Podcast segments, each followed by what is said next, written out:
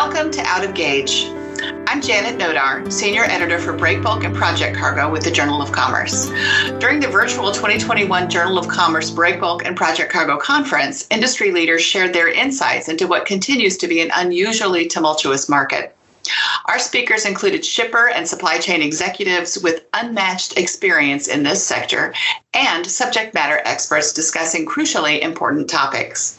This podcast series, Out of Gauge, provides insights from key sessions and presentations from the 2021 conference. Thank you for joining us.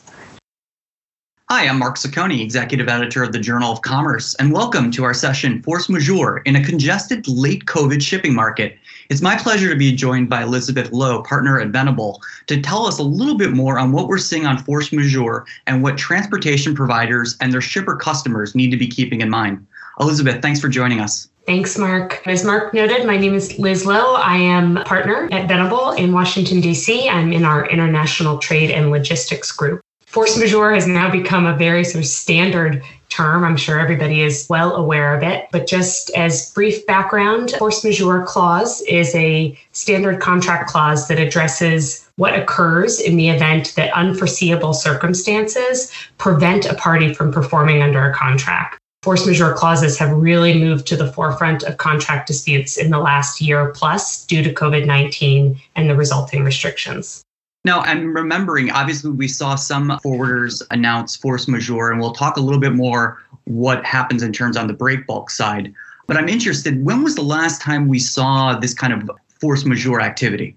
Uh, so, an example, Mark, of a relatively standard force majeure event in the industry is work stoppages. So, strikes, labor disputes. 2015 is a good example. The West Coast labor dispute you had a lot of carriers looking to their contracts to see whether they could invoke force majeure to excuse delays, for example. Most force majeure contracts include references to labor disputes, strikes, etc.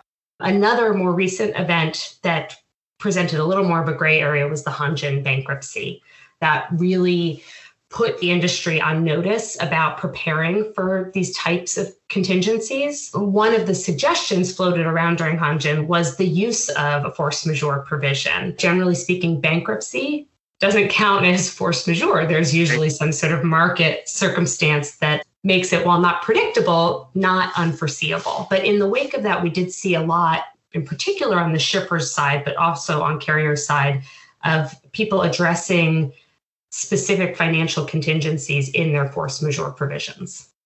Now, I, I imagine none of those provisions were a uh, the first major worldwide pandemic in a hundred years, correct? That is correct. You know, the major difference here is just the expansive and extremely disruptive nature of COVID 19. It's really affected everyone in the supply chain, economic industry, physical restraints across the board. The market in certain commodities effectively disappeared overnight. You've got slowdowns due to smaller workforces, irregular goods flows, lack of vessel space, congested ports. COVID 19 has really been the perfect storm um, that has increased force majeure focus in the supply chain and the maritime industry. The industry has responded relatively well to it. Ports, warehouses, freight transportation, those were all deemed essential services. Right. right. So they didn't shut down entirely. There were obviously some limitations on operations. On the shipper side, however, in particular in the break bulk sector, harder to adapt, right? If major construction projects grind to a halt, there's there's not much that a shipper can do. So you did have a lot of cases where you have the customers, the, the purchasers of transportation services or other contractual services being the ones who are trying to invoke force majeure in these events. Without getting into too broad of a generalizations, what, what kind of response did they get when they pulled that card? So a lot of cases are are still pending. So there's a lot that's still yet to be seen. There were a couple of break bulk specific cases, one involving cement um, and a charter party to transport cement, and the other involving salt, um, bulk transport of salt. The salt case is still pending. The cement case, it, it really looked sort of leaning towards the court not recognizing COVID 19 in that event as the force majeure triggering event but it ended up settling. So again, sort of hard to say exactly how that would play out. Now, we saw some forwarders on the container shipping side announce force majeure in, in terms of not being able to complete certain contracts for customers. Have you seen transportation providers in the break bulk and special project sector do that? Or, as you noted, has it only been mostly from the shippers not being able to deliver that cargo as contracted? As far as cases that have been filed, it's really more on the shipper's side. That's not to say that there haven't been private negotiations where a carrier says, look, you know, I can't get into the port because of all the congestion due to COVID 19. So I'm going to be delayed and we need to negotiate how we're going to move forward with that. But we I haven't seen it as a defense invoked in the courts at this point from the ocean transportation carriers. So it seems not only have we seen a different way that force majeure has kind of flared up, obviously, in terms of the pandemic versus kind of a bankruptcy, commercial collapse, or work stoppages on the West Coast. How else is force majeure evolving as shippers and transportation providers use it? It, seems like it, has kind of gone from a some text and a provision or a clause and now it's kind of becoming, as you noted in our earlier conversations, kind of a, part of a risk calculation can you talk a little bit about that evolution and, and where you see it going?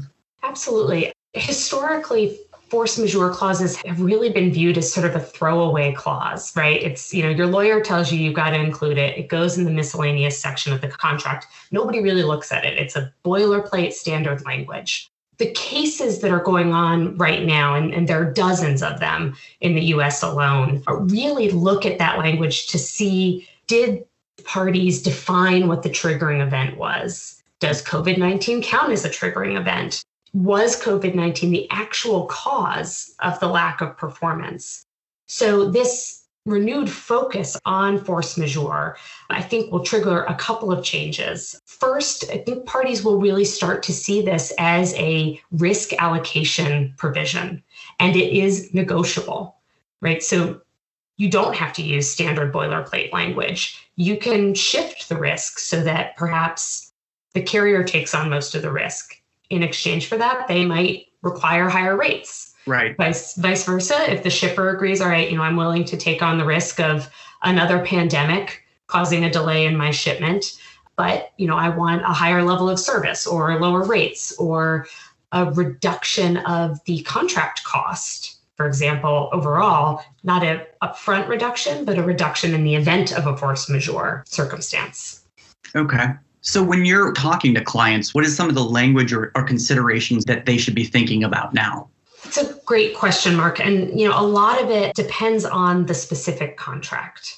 The force majeure provision should be tailored to that contract. What is the contract for? What services or goods are being considered? What types of force majeure events mm-hmm. could impact that and what type of impact could they have. So, one of the important things is clearly defining the triggering events. So, is a pandemic going to be added in, or are you going to specifically exclude pandemics? There was a case recently where the judge found that COVID 19 constituted a natural disaster.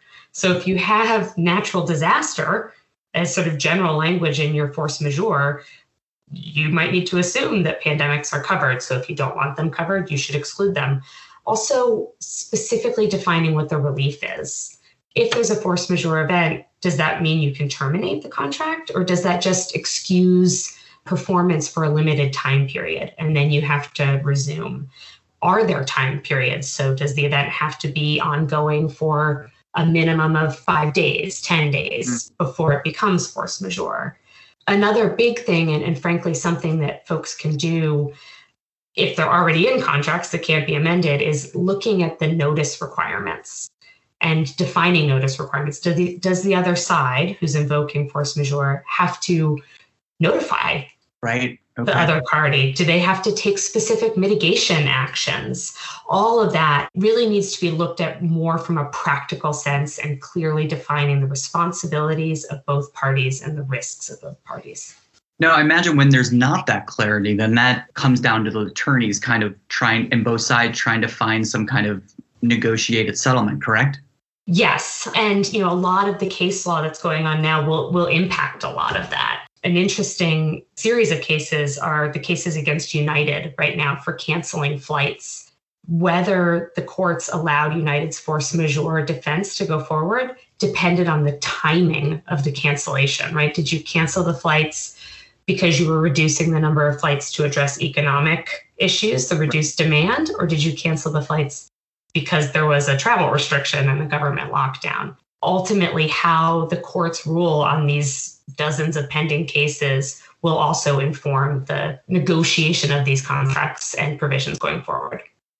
Now, it would seem that considering the increased importance of it and the shippers being more aware of it, that would counter kind of a response from the transportation providers. So now you've got both sides looking at force majeure in a different way. Are there certain blocks or suggestions on how both sides can kind of find something that helps them share the risk not only in terms of setting out the conditions so there's clarity and it doesn't have to kind of go into this kind of legal wrangle, but something that feels like both sides are carrying, I guess, the right amount of burden. Mm-hmm. Well, again, it's going to depend on the contract itself, but a couple of things removing sole discretion. Okay. So, oftentimes, force majeure, whatever party it is that's claiming force majeure, can do so at their sole discretion.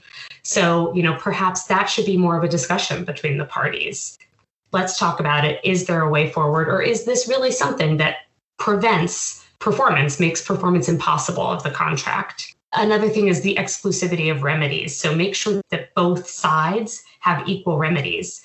While it might not be the same remedy, both sides should have a remedy that works for them. So on the shipper side, it might be termination, right? If their contract downstream is gone, they might have no other option other than termination. On the carrier side, maybe it's just excuse of delay. So it, it is a question of looking at the roles both parties play and tailoring those remedies to both sides. But by looking at where both sides stand, you're more likely to end up with a mutual sharing of the risk.